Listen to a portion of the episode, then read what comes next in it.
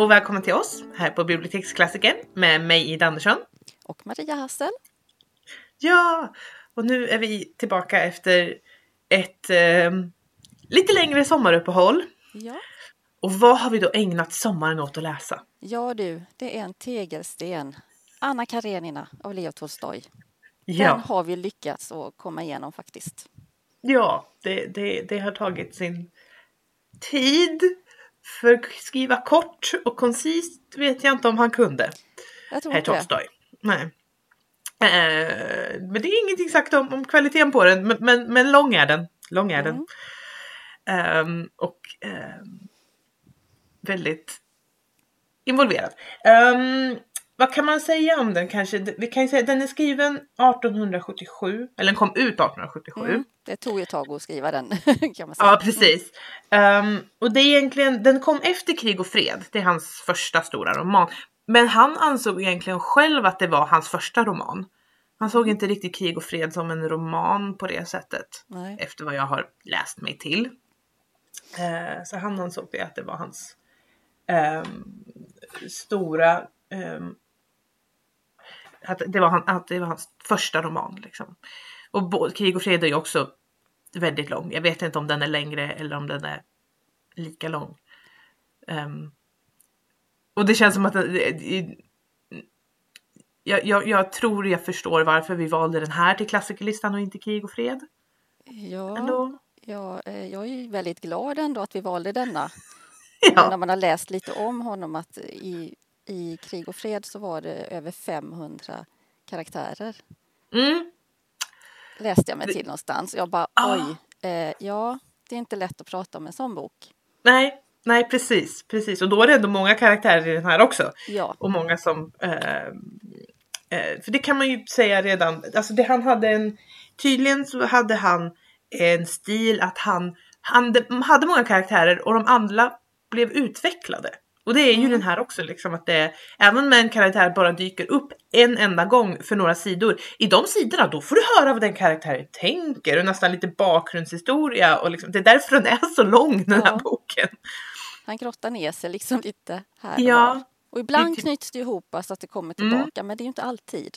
Nej, eh, ibland är det bara en som är sån här one-off, vad dyker upp och försvinner Ja. och ändå så får man veta så mycket om den karaktären. Ja. Så att mm, jag förstår att de är långa och jag tror ändå att jag föredrar att läsa om eh, dramatik i den ryska societeten jämfört med dramatik i den ryska societeten och en himla massa slag. Som Mm. jag tror, eh, eller inte en himla massa slag, men det är ju en krigsskildring också i, i krig och fred. Man sk- skildrar väl några slag där. Och det känns som vi har, vi har, vi har jobbat oss igenom krigsböckerna. Jag, jag Ja, behövde det inte. har vi. så att vi behövde lite annat. Ja. Ehm, men ehm, vad handlar boken om då? Ja, eh, jag tycker mig uppleva att det liksom är två spår i alla fall. Det ena är ju då att det handlar om Anna Karenina och vad heter han, Vronsky? Mm, Vronsky. Eh, ja, deras liksom mellanspel där. Och eh, sen är det den här eh, Konstantin Levin, Kostja Mm. kallas ju han. Mm. Eh, liksom hans spår då. Så det kan man ju ha i åtanke här. Eh, sen kommer jag inte säga så mycket om Kostjas eh, det är lite tråkigare det spåret tycker jag, om jag får säga så. det är lite roligare med Anna Kareninas lite passiondrama. Mm. Eh, Men vi kan väl börja med att den utspelar sig ju då i Ryssland på 1870-talet, den här boken. Och eh, de flesta, alltså den heter ju Anna Karenina och där kan man ju vara lite, ja den kanske skulle hetat något annat. För att, men ah, det är en catchy titel, det, det blir bra.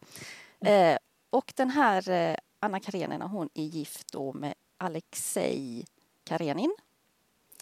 Och de har en son tillsammans. Eh, men den här Karenin han är väl ganska stram och lite tråkig och ja, inte så kul. Hon lever väl mest för sin son kan man väl säga att det känns som. Eh, och eh, det tar ju faktiskt ett tag innan Anna dyker upp i själva berättelsen i boken. Eh, För jag gick liksom och bara tänkte, men kommer hon inte snart? Ska vi handla om henne? Och det tar lång tid innan hon dyker upp, för själva boken börjar egentligen med Annas bror Han har varit otrogen mot sin fru som kallas Dolly med guvernanten av alla människor. Så det, där blir det ju inte bra och det är väldigt eh, gråt och ja, hon ska lämna honom och allting och det är väldigt sådär. Men jag, jag tror han nästan har lagt in den lilla händelsen för att man ska liksom få verkligen upplevelsen skillnaden mellan en man som är otrogen och en kvinna som är otrogen. För det blir väldigt tydligt kan man säga. Eh, och eh, vad ska man säga sen? Jo, bara för att nämna då den här Kostja då, hans lilla, eh, ja vad som händer där. Han är då intresserad av Dollys syster som eh, kallas Kitty.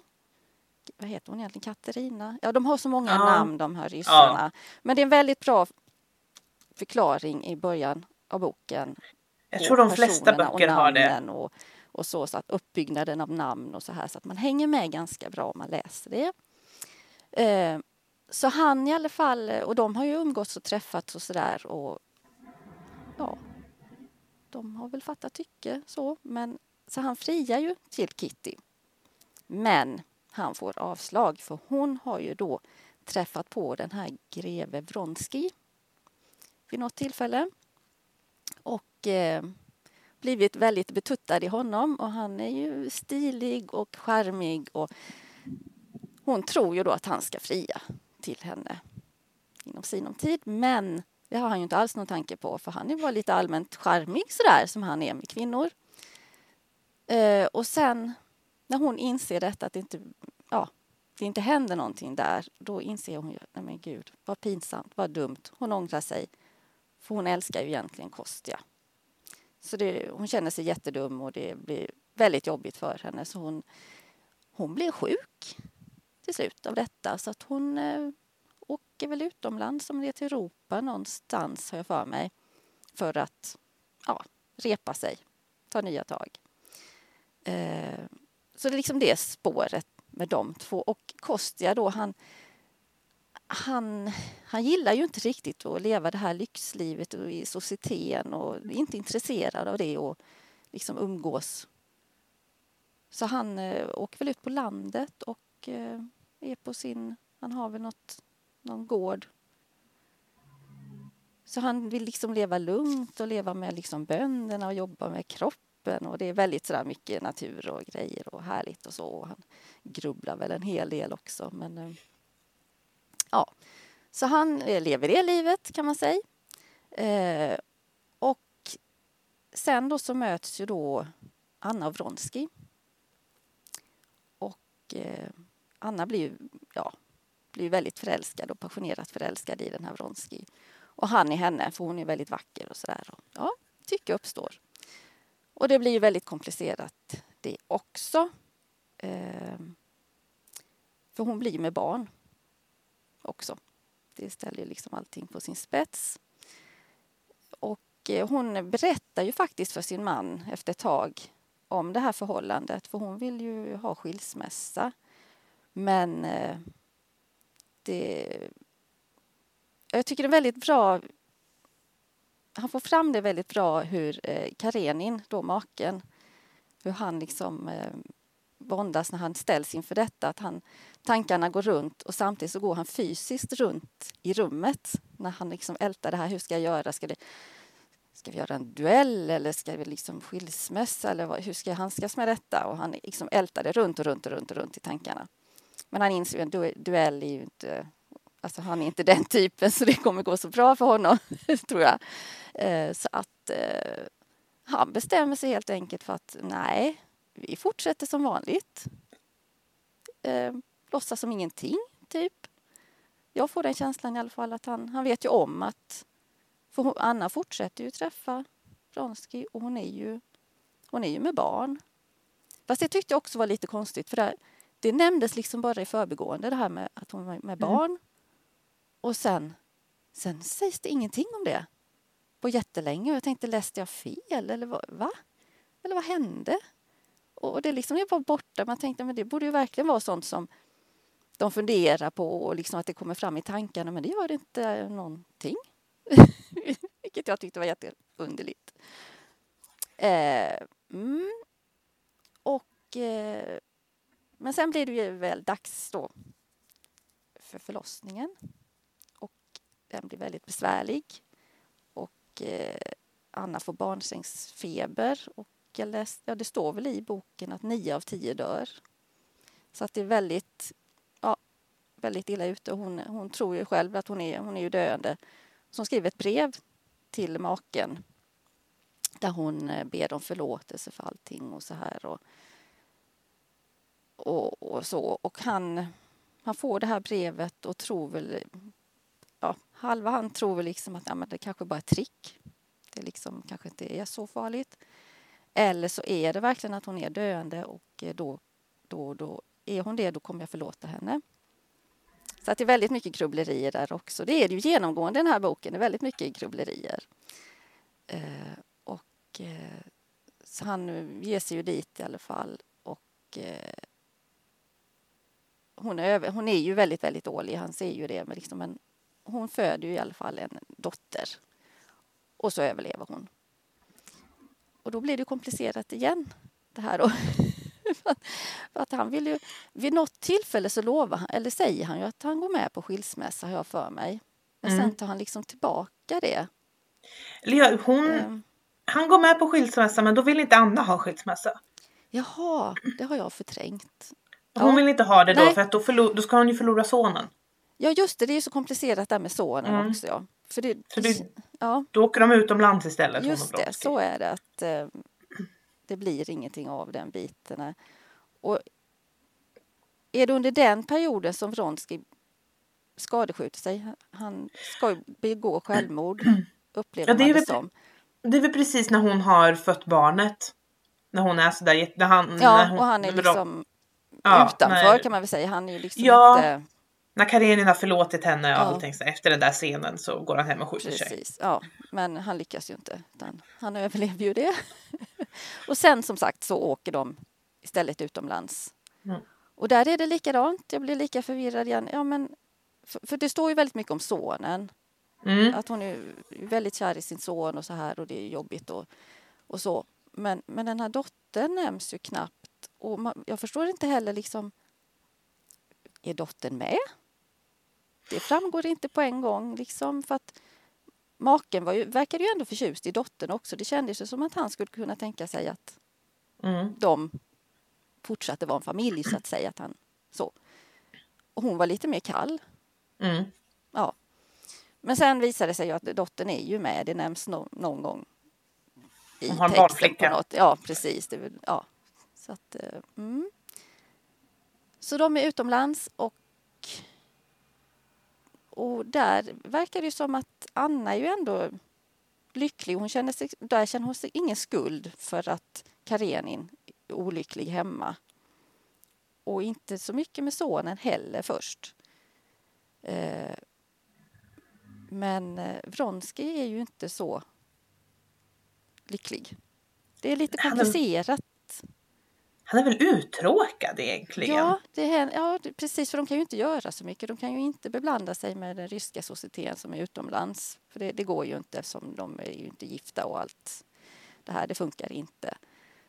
Och så, de har ju liksom, så först tycker han väl det är skönt att de är liksom lite fria så. Men sen är det ju det att han blir ju ja, uttråkad. Han har inget att göra.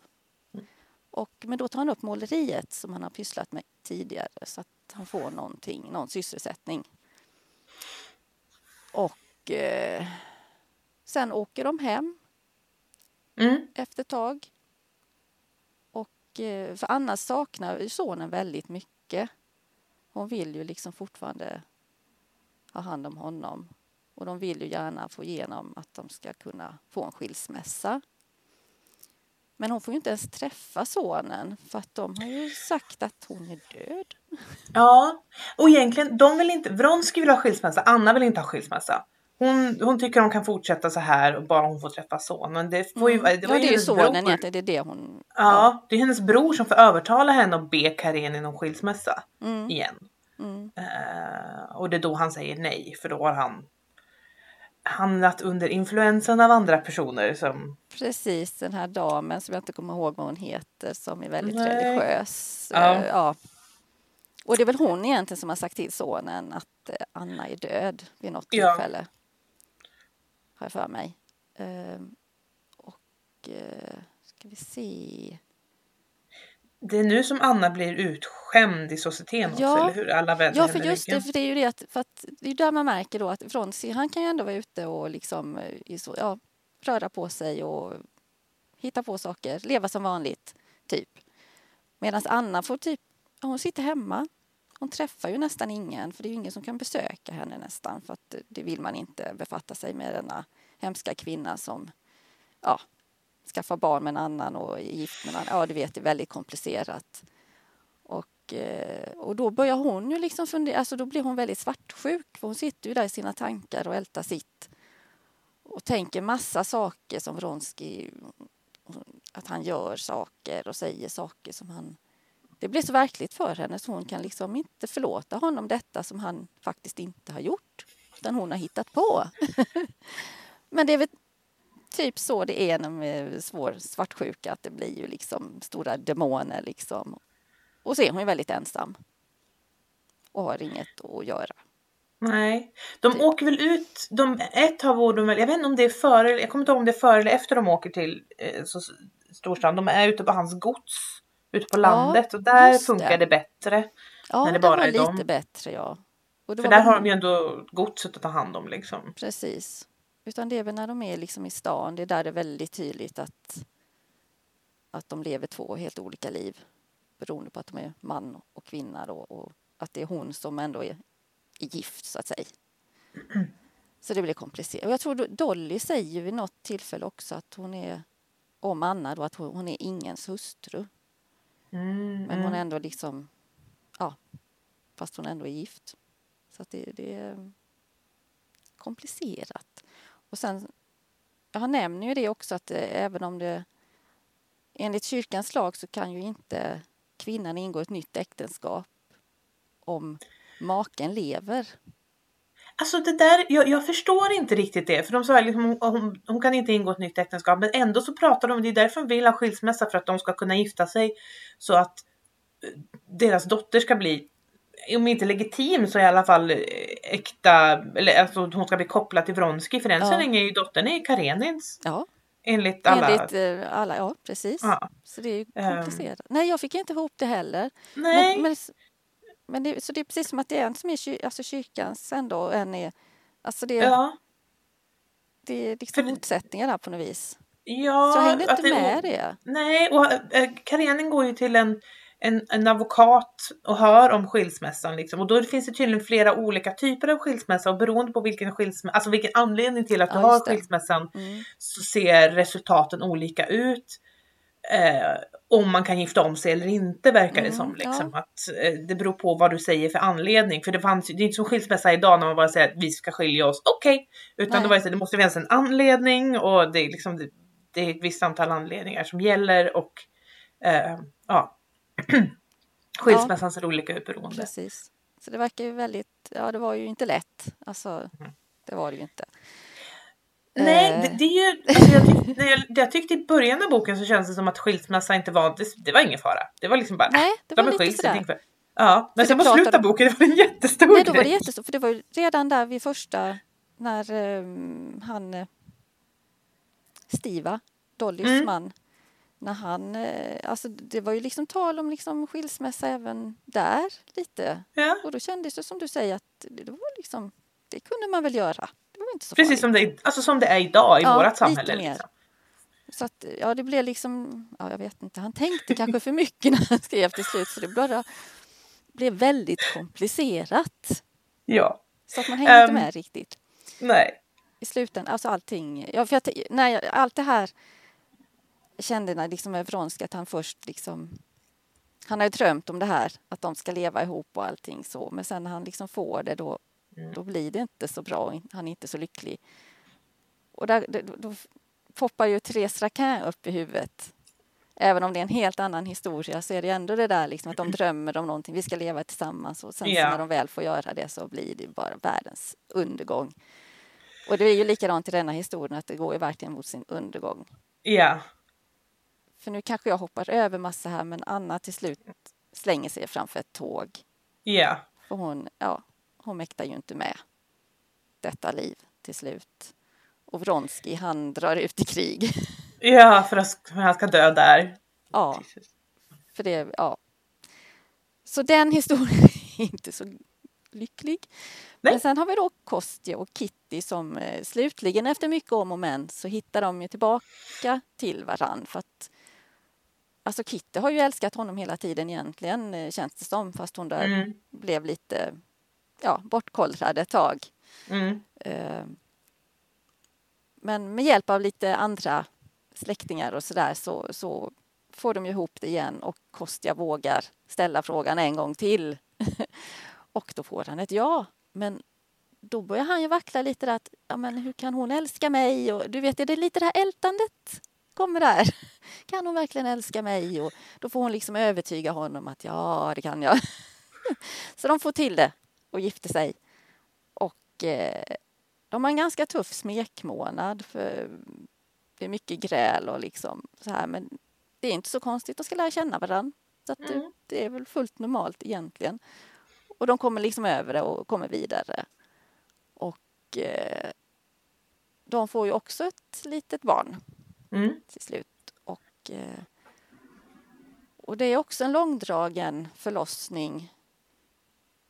Och Kostja verkar ju ha problem. Alltså han kan väl inte riktigt knyta an till barnet först. Alltså det känns som han, eh, han Alltså är jag lite tror... kall. Han kan, eller, Ja.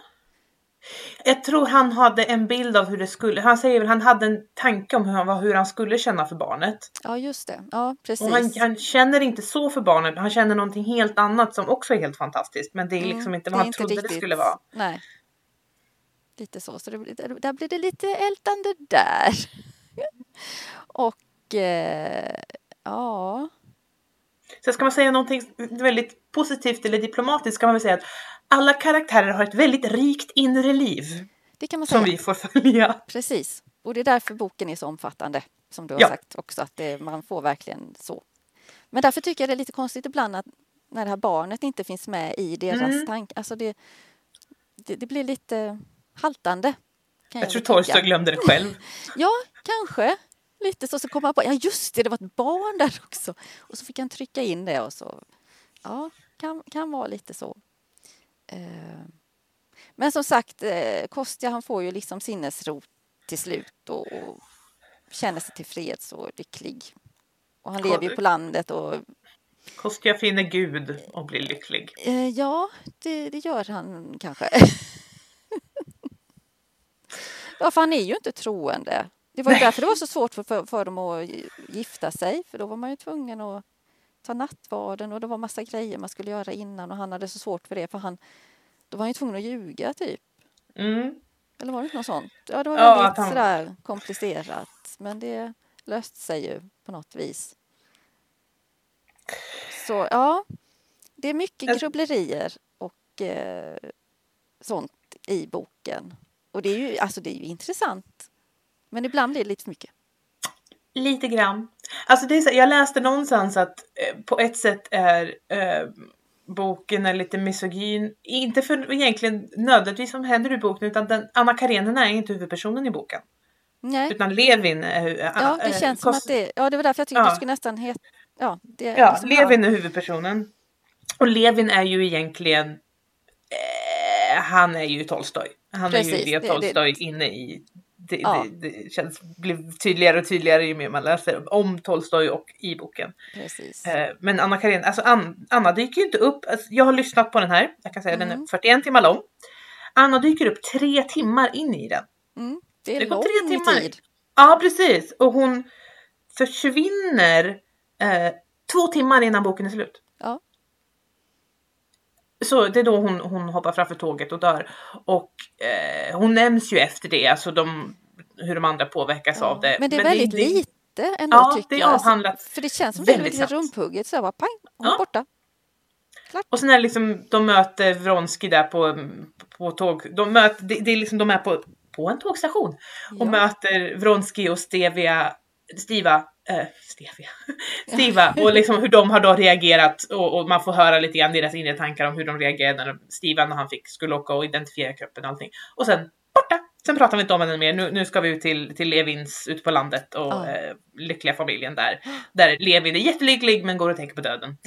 Alla tänker på döden hela tiden. Oh. alltså, um, uh, ja. Jag har jag har lite teorin till varför, alltså jag, jag har, jag har många teorier. lite är det ju att de, de två historierna är ju spegelbilder av varandra. Att eh, framförallt Dolly och Anna är lite spegelbilder av, nej inte Dolly och Anna, eh, Kitty och Anna. Mm.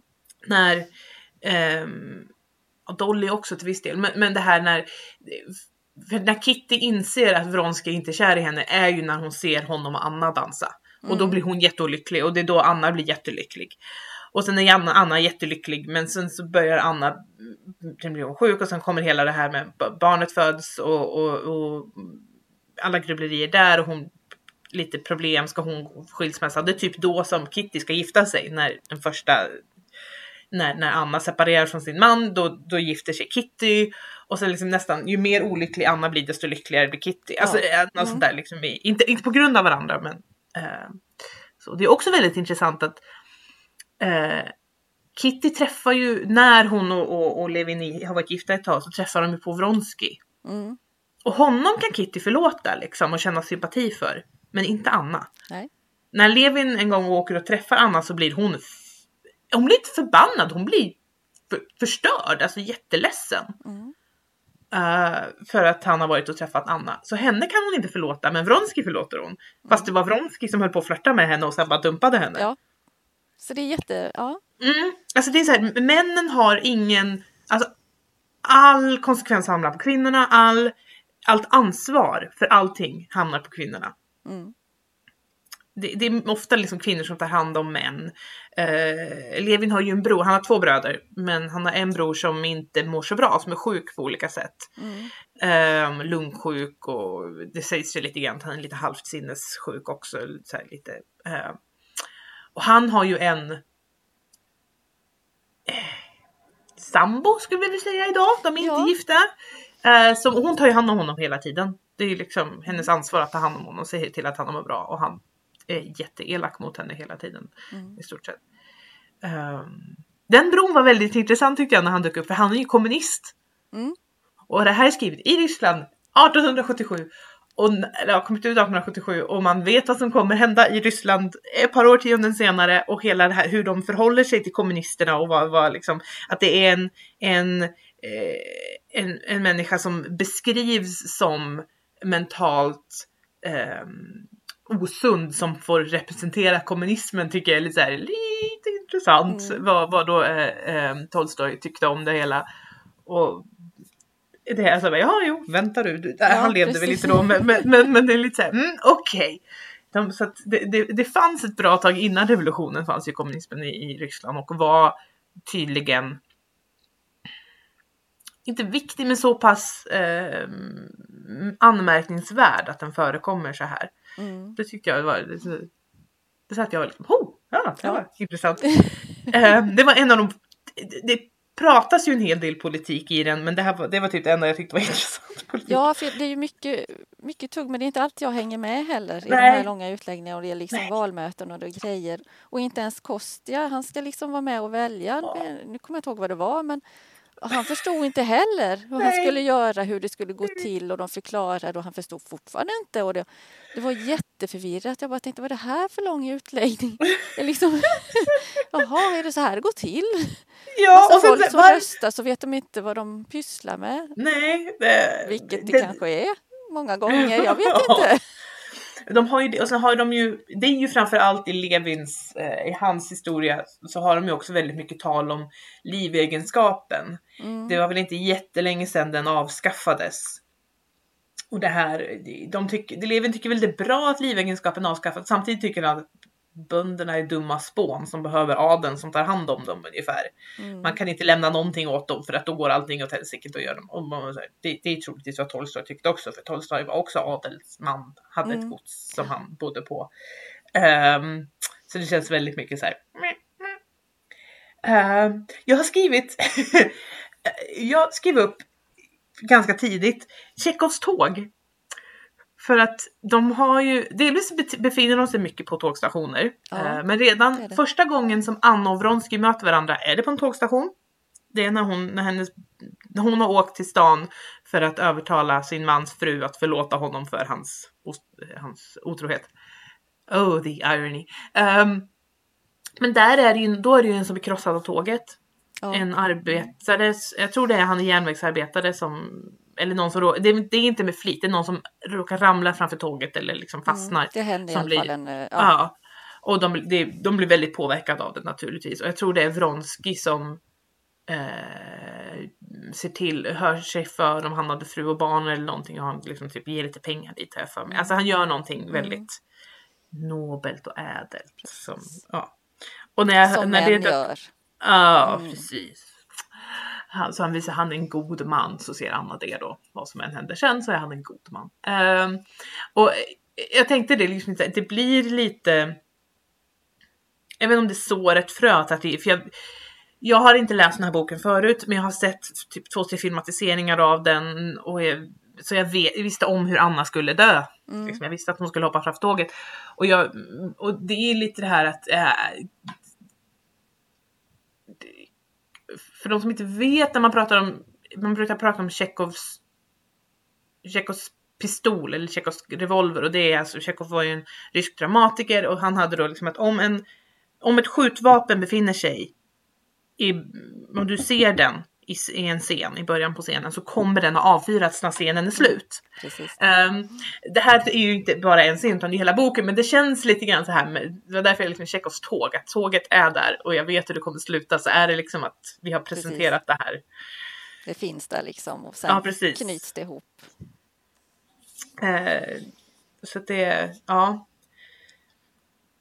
Men, det, alltså, men, men var det inte ja. så också att han ehm, att han har läst, alltså Tolstoj hade liksom läst det någonstans att en, en kvinna hade Det alltså det är så, så han kom på idén, alltså själva romanen Mm. han skulle skriva.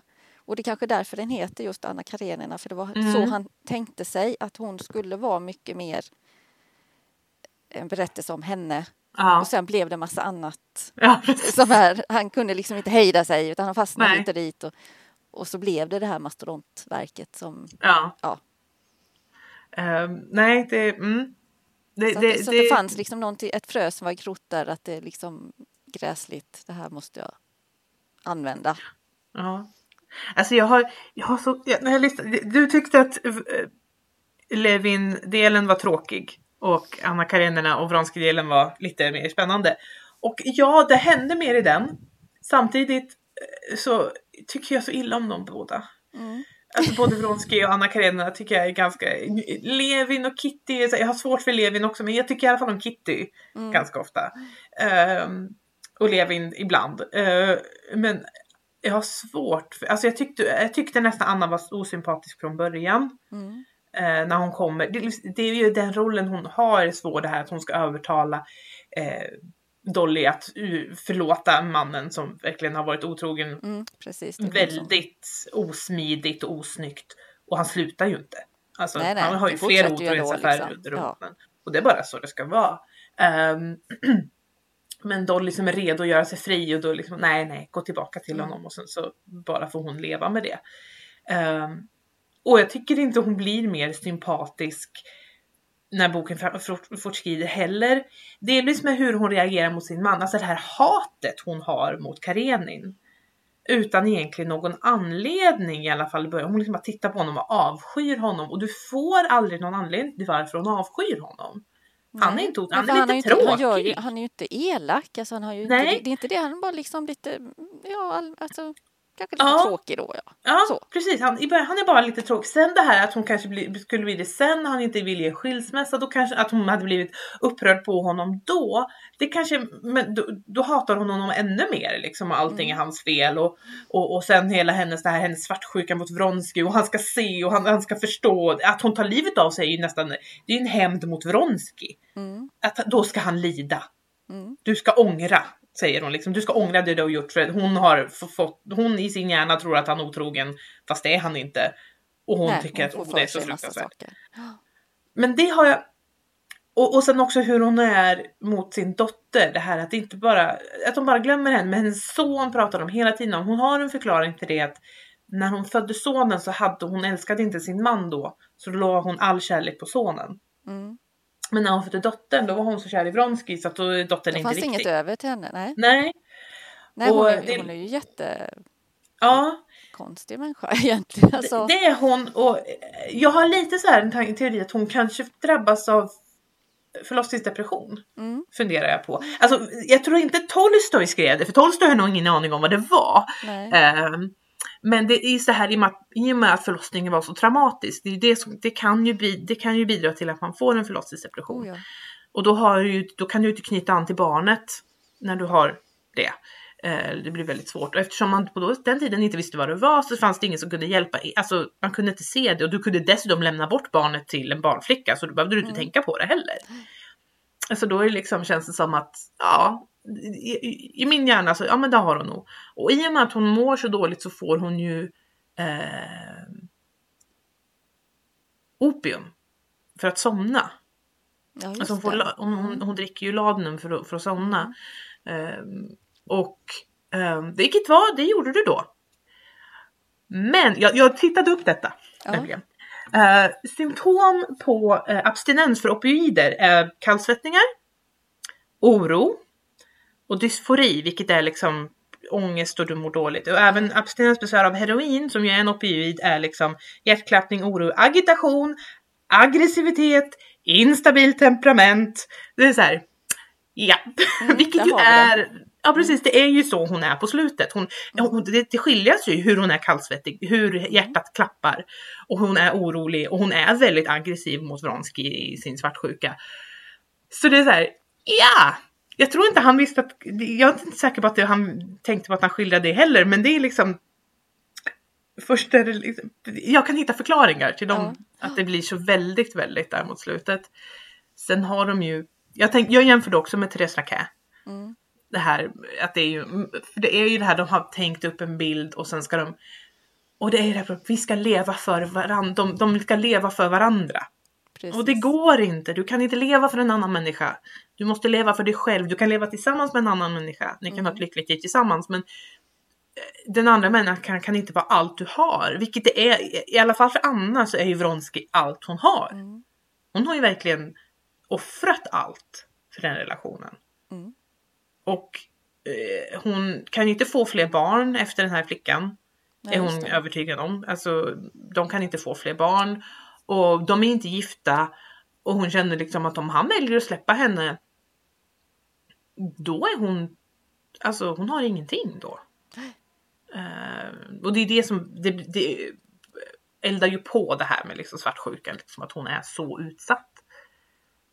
Men han har ju också det, han skulle leva för henne och, och, och när passionen då svalnar så har de inte så mycket kvar. Alltså det är inte en, av den, den kärlekshistorien, det är det inte, det är en lusthistoria. De faller i lust för varandra, de liksom blir, de årtrår varandra från allra första början. Och ehm, ja. Det, eh, det, det, det, det, det, det är därför också, för, för Kitty och Levi de älskar ju varandra.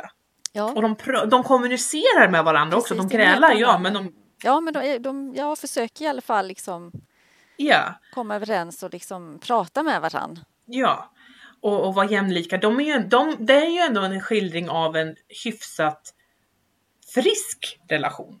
Mm, Det är så, en, en bra relation funkar så. Ni pratar med varandra, ni kompromissar. Eh, det, det betyder inte att ni inte grälar, det betyder inte att allting är perfekt jämt. Men ni pratar om det, ni kompromissar, ni är jämlikar i relationen. Vilket Anna Vronsky, ja de är ju jämlikar på ett sätt fast samtidigt inte eftersom hon blir i en sån utsatt position Mm. när i det hon har gjort och han är ju inte påverkad av, av relationen överhuvudtaget i samhället. Som vi sa, han, han, Han kan göra kan han, fortsätta som precis som vanligt. Och, eh, men hon är ju helt utstött. Eh, så hon har bara honom och sen några enstaka. Liksom. Hon förlorar ju sina vänner också, även de vänner som har liksom, nästan uppmuntrar relationen. Ehm, så att det, ja. It ain't healthy! mm, Och jag, alltså jag tror en anledning till att jag har så svårt för deras relation också är att jag förstår inte den här vi kunde inte hjälpa det. Eh, Ni är vuxna människor. Ni fattar ett beslut att inleda den här relationen.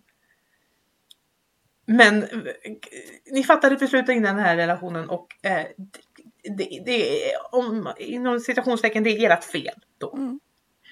Det är i alla fall ingen annans liksom, utan det är ju Nej. de som... Sen att Vronsky nästan slår blå dunster i hennes ögon därför att han är helt övertygad om att oh, men det kommer bli så. Det är han som jagar efter henne. Hon säger liksom Mm. att jag är gift, det här går inte. Och han säger jo, det här kommer funka jättebra. Lämna honom för mig. Mm. Ehm, och det, var, det går ju sådär. Precis. och det, det kan man ju liksom på ett sätt, men det kunde man ju räkna ut med. Det, det funkar inte så, men ehm, ja, jag tycker det är lite intressant. Vronsky är så här, han, han, har, han, har, han har levt livet på en räkma, räkmacka. Han har glidit genom livet. Mm. Ehm, men eh, efter det att Anna berättat att hon är gravid så är ju han iväg på en kapplöpning, en hästkapplöpning Mm. som han är. Och hans häst Någonting går fel liksom vid ett hopp. Så han landar, hamnar fel på hästen och knäcker hästens ryggrad.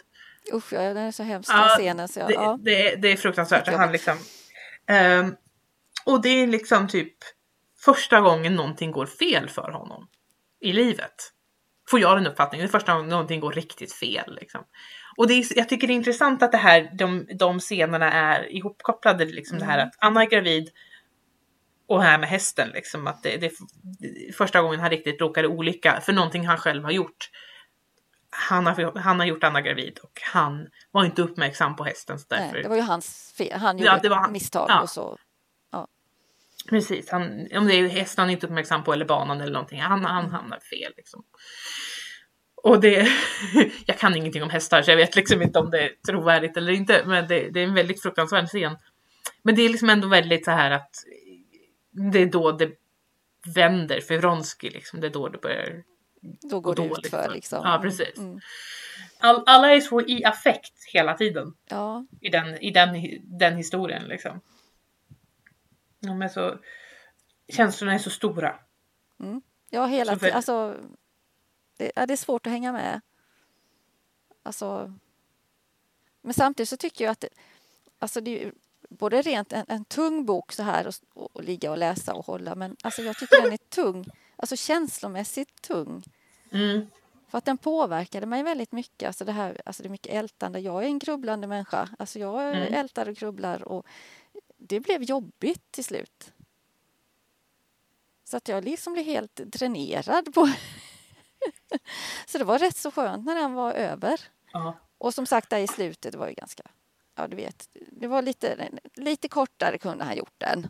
Ja, Och den hade blivit det- mycket bättre. Så kan jag Ja, säga. alltså det finns bitar som de verkligen kunde, alltså som det här det vi pratade om när de är och ska rösta i det här parlamentet eller någonting. Det här, Mm. men det här hade du kunnat ta bort. Mm. Och inte, det hade inte påverkat historien Inte det särskilt mycket. minsta, nej. Nej, det är väl att, ja inte men det är, det är mycket Levin-bitar tror jag man kunde ha tagit bort. Och det är Ja, de han jo, inte kunde men- ta bort. Ja, och det är därför jag tycker den biten blev så tråkig. Mm, För att det är för många sådana tunga bitar som jag känner Ja. att, ja, men vad, vad var det här, vad, va? Vad var det här i berättelsen liksom? Vad hade Mm. det här att göra? Och sen klart att det är någonting att han berättar, alltså man får ju liksom veta en hel del om eh, Ryssland, vad som sker och händer och hur man lever. Och, men jag tror ändå det har blivit bättre mm, om man hade kortat ner. Men det är nog ganska typiskt då också, alltså att man, ja. det ska vara långt och mycket och mäktigt. Det är mycket bättre. Mm. Inte det här kort och koncist som jag ofta uppskattar när någon lyckas med att få ihop en liten tunn bok och det har så mycket innehåll. Mm. Det är ju hundra gånger svårare att skriva än en lång, Ja. lång, lång, lång bok. Men känns det, det här, det här egentligen det här två böcker som man har liksom smushat ihop liksom. Ja, Eh. lite så. På ett sätt. Ehm, för att det gör det ju till en egen, sitt eget, sin egen sak. Alltså vi, har pratat, vi har nämnt Therese Raquin och jämfört med det och Anna Wronskis historia är nästan, alltså om du bara plockar ut den så blir den ju typ ett parallellverk till Therese Raquin. Mm.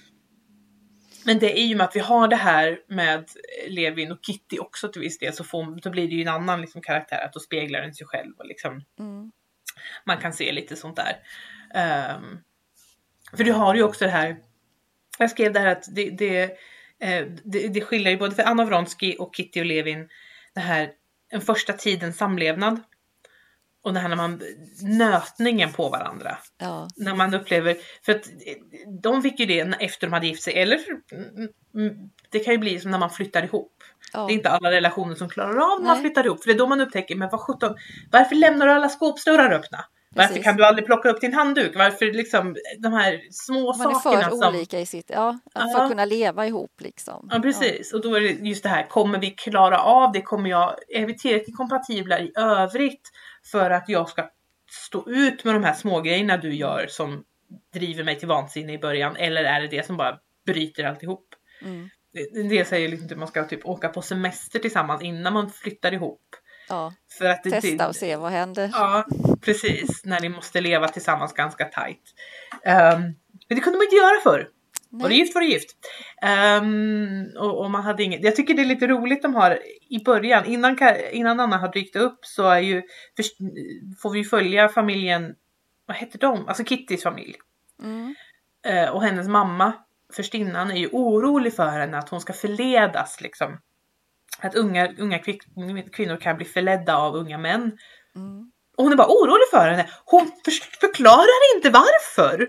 Nej, nej. ger dem inget, alltså de ger dem ingen kunskap för att förhindra det. Att gör du det här så kan det leda till det här och det kan leda till det här och det här är vad liksom är ute. Nej, nej, nej, de ska vara oskyldiga små lamm. Mm. Och sen är det bara fruktansvärt när de blir förledda. Så här, de skulle inte bli förledda om ni förklarade situationen för dem. Men nej, det kan vi inte göra. Nej, nej. det, det bådar inte för bra framtida relationer. Så. Eh, därför är väl liksom Levin väl bra på det sättet just därför att han själv är också så här lite naiv ibland också Mm. liksom. Så att det, ja. Men det är ju också när man, när, han, när man presenterar Levin i början så har ju han gått från syster till syster. Att han började med att vara intresserad av en syster men sen blev hon upptagen så då tog jag till henne. Vilket jag fick mig att tänka på Mr Collins. Lite grann. Lite grann. Mm. Det här liksom att, ja, nej hon var upptagen. Men då har vi dig, du är jättefin, nu är jag kär i dig. Mm. Vilket var... Eh. Ja. ja, inte jättesympatiskt men ehm, sen lyckas han ju bli jättekär i Kitty så att... eh, Ja. Det blir bra till slut. Vi hade, tänkte jag också på, jag skrev, vad har jag skrivit här? Jag skrev det, jag tänkte på stolthet och fördom också. Med ehm, hur det här, hur man kontrollerar sina, vad man gör av sina känslor. Mm. Att det var ju, jag vet inte om det är olika, det är olika tidsepoker, det är olika ändan av 1800-talet. Och det är olika länder och olika kulturer. Eh, Men det är just det här att i, i, i Stolthet och fördom var det ju väldigt så här att nej, om jag, vill, jag kan göra alltså jag känner så här men jag behöver inte agera på det. Nej. Eller jag känner så här och jag kommer leva med det. Mm. Så liksom. Medan i den här, de måste agera på varenda känsla de har. Ja, det, det kan man ju säga. Det är liksom Hela tiden. Ja. Och sen är det ju, jag tänkte, jag hade tänkt jag skulle se, jag har sett den senaste filmatiseringen, den som är med, det är med eh, eh, Keira Knightley som eh, Anna Karenina.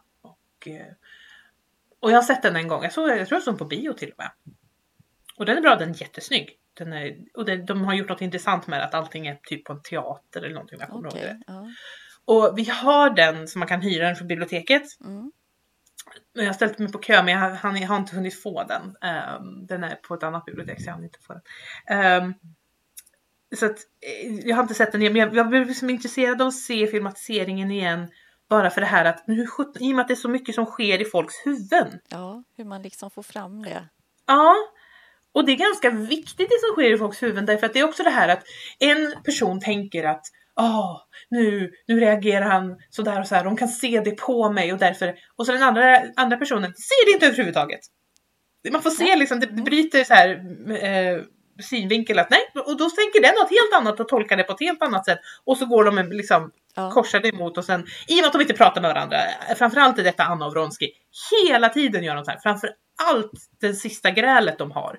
Mm. Så är det väldigt att de går emot varandra hela tiden. och de kan inte tolka varandra överhuvudtaget. Och eftersom de då inte pratar, inte säger sanning, inte säger vad de tänker och bara tänker nu han ser det på mig. Han ser det på mig och han väljer att gå härifrån. Han ser hur upprörd jag är och så får man se hur hans synvinkel, hon är bara kall. Ja. Han ser ingenting. Det är liksom, hon är bara kall. Så han liksom förstår egentligen inte vad det är som pågår överhuvudtaget. Nej. Och hon tycker att åh, han kan se att jag är för... Han får en glimt en sekund i en spegel när hon typ bryter ihop. Men då är han i stort sett redan ute ur rummet och då kan han mm. inte vända sig om och gå tillbaka därför att jag vet inte. Han står på ett rullband. Jag vet inte. Han bara fortsätter att gå. Han, han kan inte stoppa liksom. Nej, han kan inte stoppa sina ben. De bara fortsätter att gå. Många gånger när jag läste den här boken så var det så här, ni är vuxna människor, för guds skull, ta lite ansvar. Mm. liksom. Ja, det är, det är väl därför den är lite jobbig att liksom hantera. Ja, alltså, våra stackars kollegor har hört mig prata om den här boken. Alltså. Eftersom den, är, den har tagit tid att ta sig igenom. De liksom, hur går det? Hur går det med det? Hur går det med Anna Och jag bara Åh! Jag har inte kommit igenom det än för den var ju lång och jag har ju eh, jobbat hemma och läst den hemifrån mm. typ på förmiddagen och så kommit in till jobbet och, och jobbat på plats på eftermiddagen. Mm.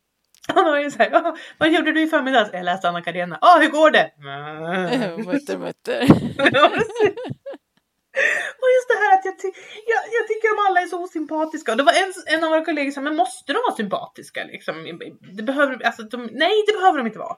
Alltså karaktärer i en bok behöver inte vara sympatiska vara, för att en, för att en bok ska vara bra. Mm. Um, och, men, men, och jag tror, men jag tror heller inte de är skrivna för att de ska vara osympatiska. Nej jag tror du ska sympatisera med Anna, du ska känna liksom att du, och en del gör det, men jag gör inte det för jag tycker hon är, även, även när jag kunde diagnostisera, ge den diagnos varför hon var som hon var, så var det ändå så här, men du är ändå väldigt irriterande och det är jobbigt att behöva läsa det här. Ja. Det, det kanske inte är ditt fel, men... Du är jobbig ändå. ja, Liksom. Och sen, ja, nej, det, jag, jag har... Eh, jag skrev i början, jag har skrikit under, jag skrev i början när jag gjorde anteckningar. Jag gjorde väldigt mycket anteckningar i början för att jag började läsa den här uh, i stort sett med en gång när vi hade spelat in den förra, mm. när det var färdigt. För jag visste att det här kommer ta tid. Precis. Och det gjorde det. Så jag började innan semestern och tänkte att då har jag semestern på mig. Men jag läste inte så mycket under semestern. Utan, men då, då gjorde jag massa anteckningar för jag visste att annars kommer jag glömma. Mm. Och då skrev jag liksom det här att Anna är nästan osympatisk från början för hon kommer in i handlingen för att försvara sin brors otrohetsaffär för hans fru och få honom att förlåta honom. Så hon är liksom osympatisk där, mm. tyckte jag då redan från början. Och sen har jag gjort en, liksom en blyertsanteckning när jag var färdig. Så här, hon blir inte bättre! I, I just, det, det, det, är liksom det här att jag skrev på slutet skrivit Anna blir mindre och mindre sympatisk och sen i sin svartsjuka och då, det var då jag liksom så här drogmissbruket? Är det därför liksom? Och då började jag undersöka det här med hur man blir av. Och, och just opioider är väldigt så för att det krävs inte, alltså det står abstinensbesvär kan upplevas redan efter en kortare tids substansmissbruk. Mm. Och det opio, opiatabstinens inträder inom något dygn från sista opiatintag. Oftast redan inom första dygnet. Och hon tar ju dem på kvällen hon ska sova. Så hon har ju liksom Ja. Mm. Så att um, mm, det finns lite, alltså du får inte maximala det här men det kan ligga lite under och liksom gnaga. Ungefär som typ om du har en huvudvärk. Om du har huvudvärk är du inte en trevlig människa. Nej. För att du måste så. Uh. Och även fast jag har undersökt det här, även fast jag kunde se allt det så var det ändå så jag tycker ändå inte om det. Nej. Um, Icke.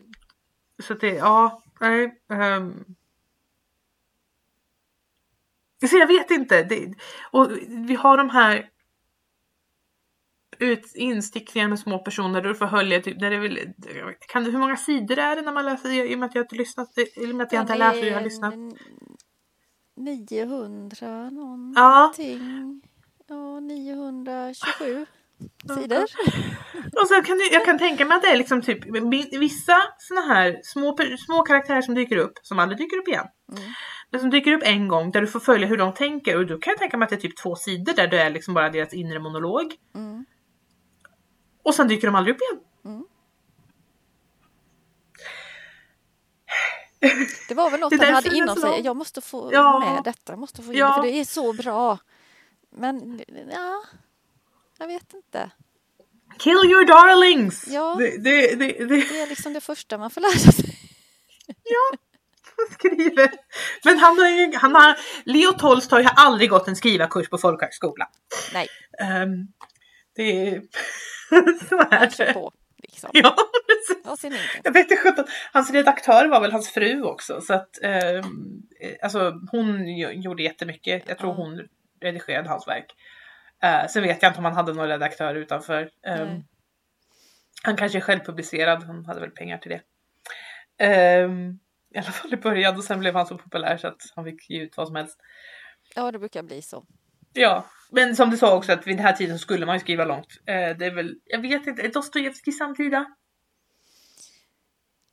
Jag vet Lite- faktiskt nu. Vet. Han är inte långt efter Nej, kan är inte. inte, Alltså, han kan kan inte vara så särskilt 10, långt mm, Nej. Men jag, Tio- nej, jag vågar inte säga. 10-20 år som max. Och han skriver ju också långt. Mm. Så att, ehm, Det är liksom mastiga de, Ja, saker. de, är ju de är lite ökända för det, de här ry- ryssarna som skriver Ja. långt. Och då, då är det ju Tolstoj och Dostojevskij man Mm. pratar om. Ehm, men, ja. Ehm, Mm. Så att, jag hade svårt för den här boken. Jag kan inte säga att jag tyckte den var jättebra. Eh, jag vet inte riktigt. Jag, jag, jag vet att den är väldigt populär, den är väldigt högaktad. Jag vet inte jag, jag vet inte riktigt om jag kunde se varför. Ehm, kanske. Jag vet inte. Mm. Vad tror du? Nej, jag vet inte riktigt. För jag är ju lite kluven där som sagt. Alltså vissa... På ett sätt så tyckte jag ju om den. Om man då bortser från alla de här små kraftsbitarna som jag vill ha väck då. Jag liksom sållar bort det.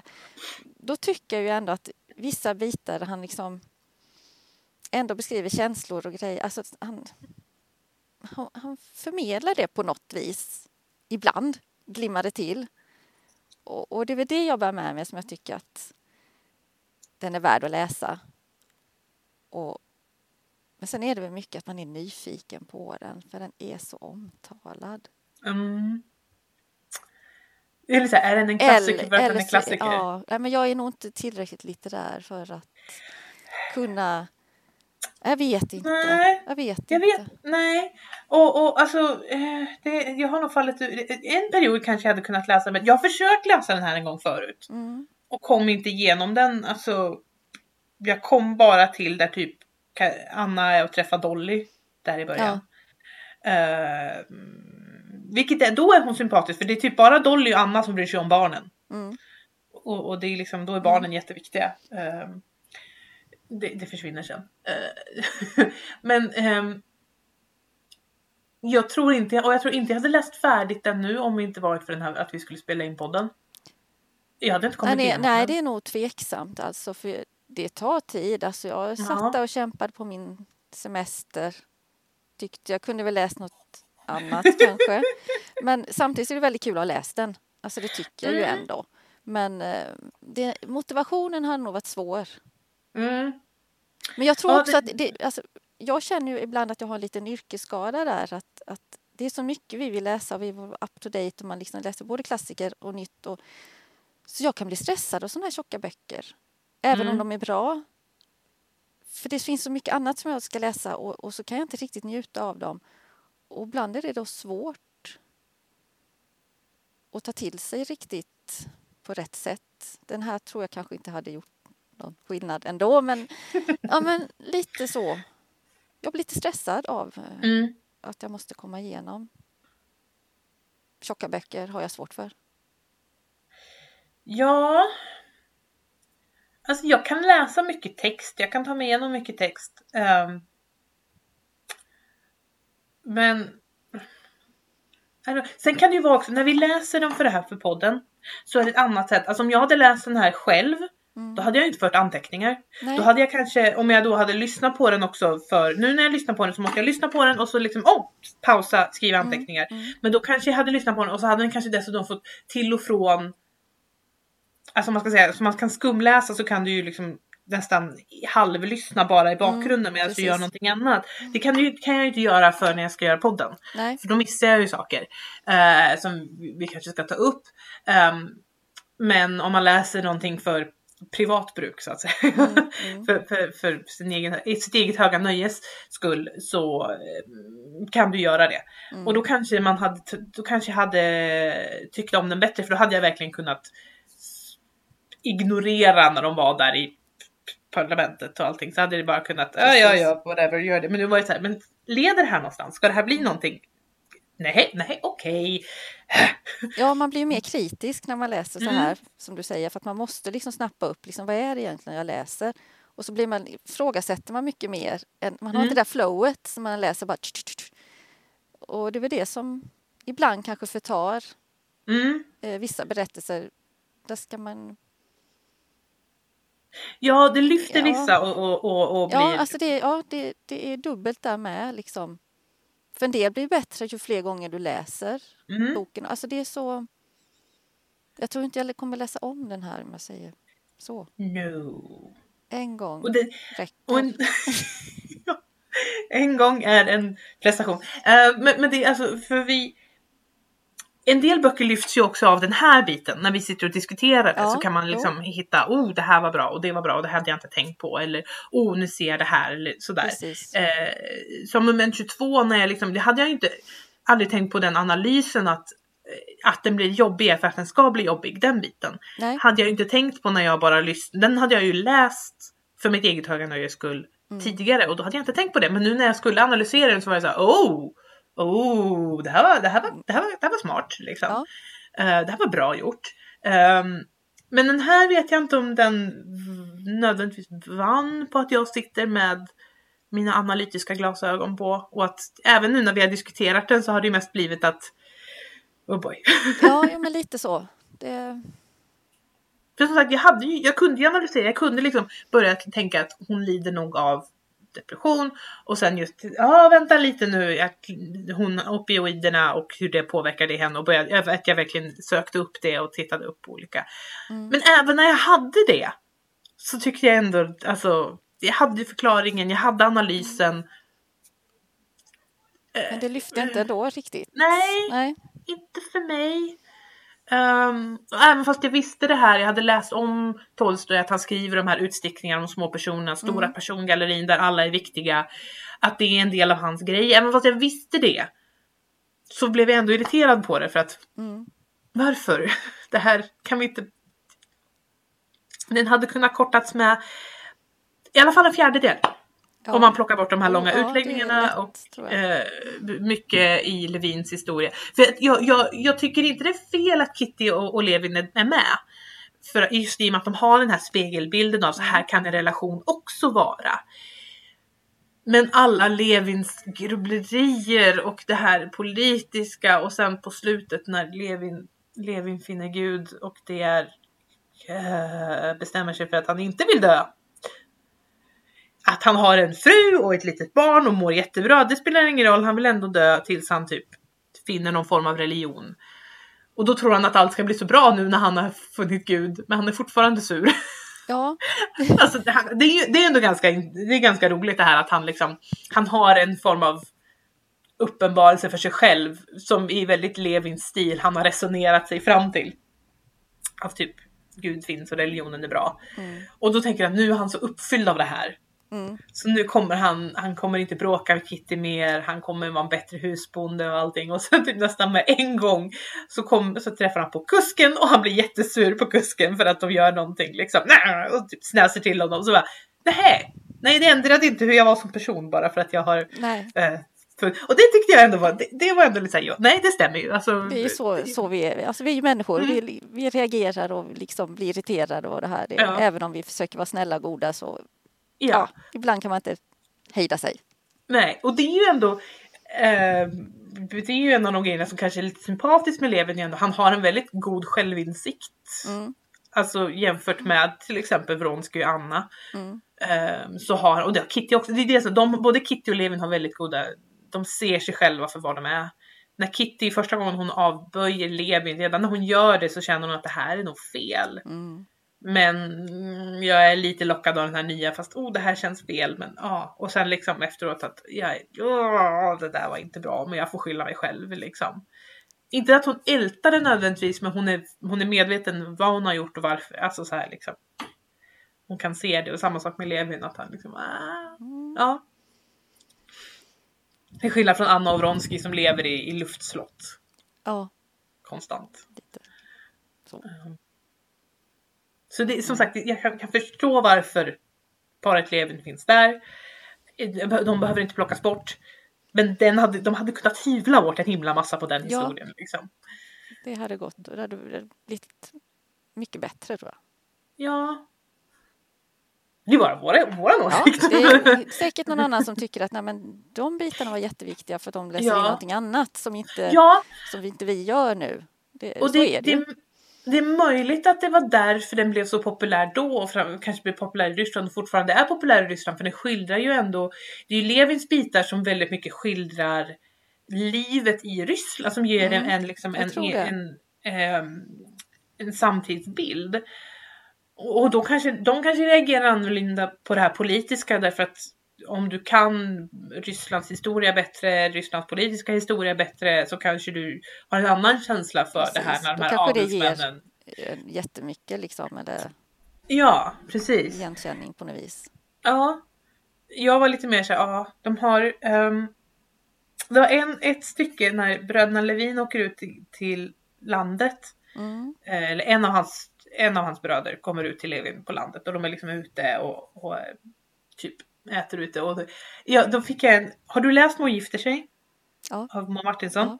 Jag fick den här känslan, du vet när, när eh, hans släktingar kommer ut. ja, just det. Ja, nu vet jag vad du syftar på. Ja Mm. precis, de, de, säger- de ska sitta ute i, i det gröna och sjunga Herregud har gott att vara liksom. Det det är så här, hans släktingar från stan som är lite högborgerliga då kommer ut och eh, huvudpersonen, alltså mor då får slita hårt för att de ska ha den här picknicken ute i det gröna. Mm. Kunna och bjuda typ på ta- någonting och liksom Ja precis, för de har och- nästan ingen mat. Och så, nu säger jag, Levin har ju mat men, men det är inte det. Men det, jag fick samma känsla av det här liksom att vi åker ut på landet.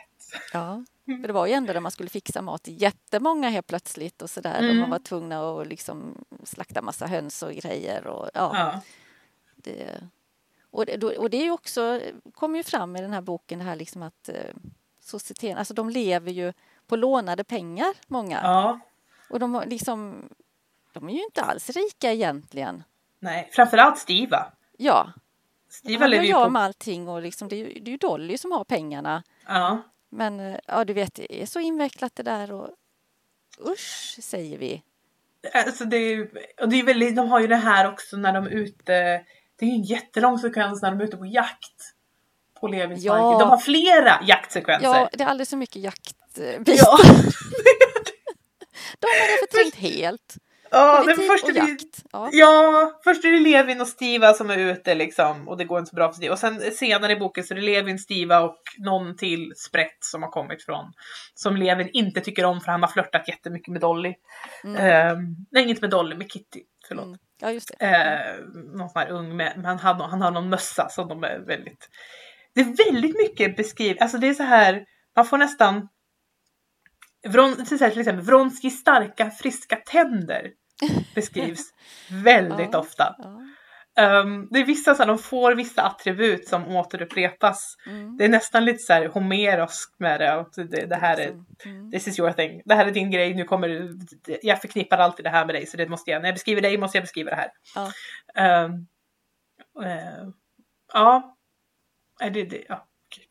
Men så det är, boken är väldigt tendentiös.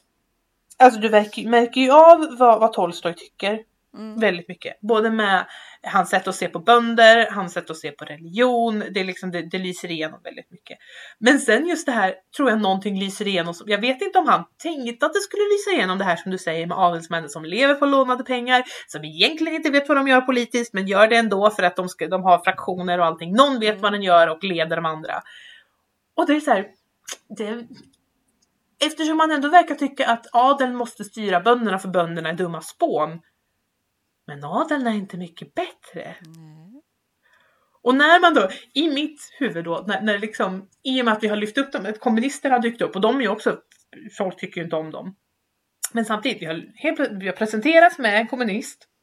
Vi har presenterat med en adel som är liksom inkompetent på alla sätt och vis. Mm. Och så vet man hur det går i Ryssland sen. Och så här, jag kan se vart det här är på väg. Mm. Tolstoj visste inte vad det här vad det var på väg. Men jag vet. Och han skildrar det ju på ett Ja. sätt. Liksom det här att ehm, om du föraktar underklassen samtidigt som du inte förvaltar det du har särskilt väl kan leda till problem för framtida generationer. Ja, Mm. lite, lite så. Ehm, ja. Mm. Fast en sak var lite kul, eller kul var det faktiskt inte, men du sa det här med järnvägsstationer. Det upprepas och sådär, man vet vart det kommer leda.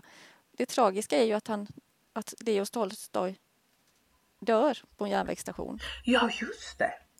Alltså det, det känns som att, usch. Fy, egentligen. Ja. Men det är ändå int- intressant. Ja. Det är väldigt, om det är, och, det och som du sa att han, han hade läst om någon som, det är ju också, jag vet inte om det är en sån här, man tänker att punkt A leder till punkt B men egentligen är det punkt C. Alltså det är, Ja, egentligen är det Mm. att det var så man färdade, man, man befann sig ju ofta på järnvägsstationer på den tiden därför Ja. att det var bästa sättet att färdas. But still, det är intressant. Men det, det, ja, det är det- något man kan. Så, i sammanfattning, kan vi, vad kan vi sammanfatta den här boken? Kan vi, kan vi, är det något vi rekommenderar? Ja, fler än vi ska väl få lida höll jag på att säga. Fast jag menade inte riktigt så. jag tror faktiskt det är väldigt många som kan uppskatta den mer än vad vi kan. Just för Ja. att vi läste den på det här Ja. inför detta. Det, det gör det inte riktigt rättvisa utan Nej. läs den för din, din nöjes skull. Då tror jag den eh, faktiskt Mm, är lättare att ta till sig. Jag tror det. Sen vet jag inte om mitt, min läsning förstördes av att jag visste vad som skulle hända. Så jag bara, kan, vi bara, kan, kan vi komma fram till det här nu då? Mm. Nej, liksom, I och med att jag visste vad som skulle hända. Ehm, så om man inte vet, nu vet ju de som har lyssnat den vet ju, men, Ja. annars. Man kanske ska, Ehm. ja, vill prova på ändå. Precis. Man, de kan tycka någonting helt annat. Det är Oh, ju ja. fullt, fullt möjligt. Ehm, ehm, så är det ju. Ehm, har vi någonting annat vi vill tillägga om, om Anna Karenina? Nej, jag tror vi har sagt det vi... Vi har sagt det vi vill. Vi Ja. har gått igenom alla våra anteckningar. Ja, Det har jag väl inte gjort men det, det, det spelar ingen roll. det skulle ta för lång tid säger jag. Ja precis. Ja. Ehm, då kan vi se, vad ska vi läsa nästa gång? Nästa gång så blir det Madame Bovary av Gustave Ja. Flaubert. Nästa lite... Ja, nej, kanske inte ska avslöja. Ja, Nej, vi kan säga att vi, åker, vi, vi rör oss till Frankrike. Vi åker åker Ja. tillbaka till Frankrike. Ehm, ja. Eh, och vi kanske finner vissa teman igen från vissa böcker. precis. Har du, har du läst den förut? Nej, har jag inte. Så det blir jättekul att läsa en ny bok. Mm. Ja. Nej, jag har läst den förut. Ehm, Mm. Jag läste den nog på universitetet tror jag. Um, jag för mig jag tyckte den var bra då. Ja, får vi se om den håller. Ja precis, om den ja. håller för att läsa. Om jag har förändrats så mycket eller om vi läser på ett annat sätt. Då tills dess så hörs vi då. Hej då! Hej då!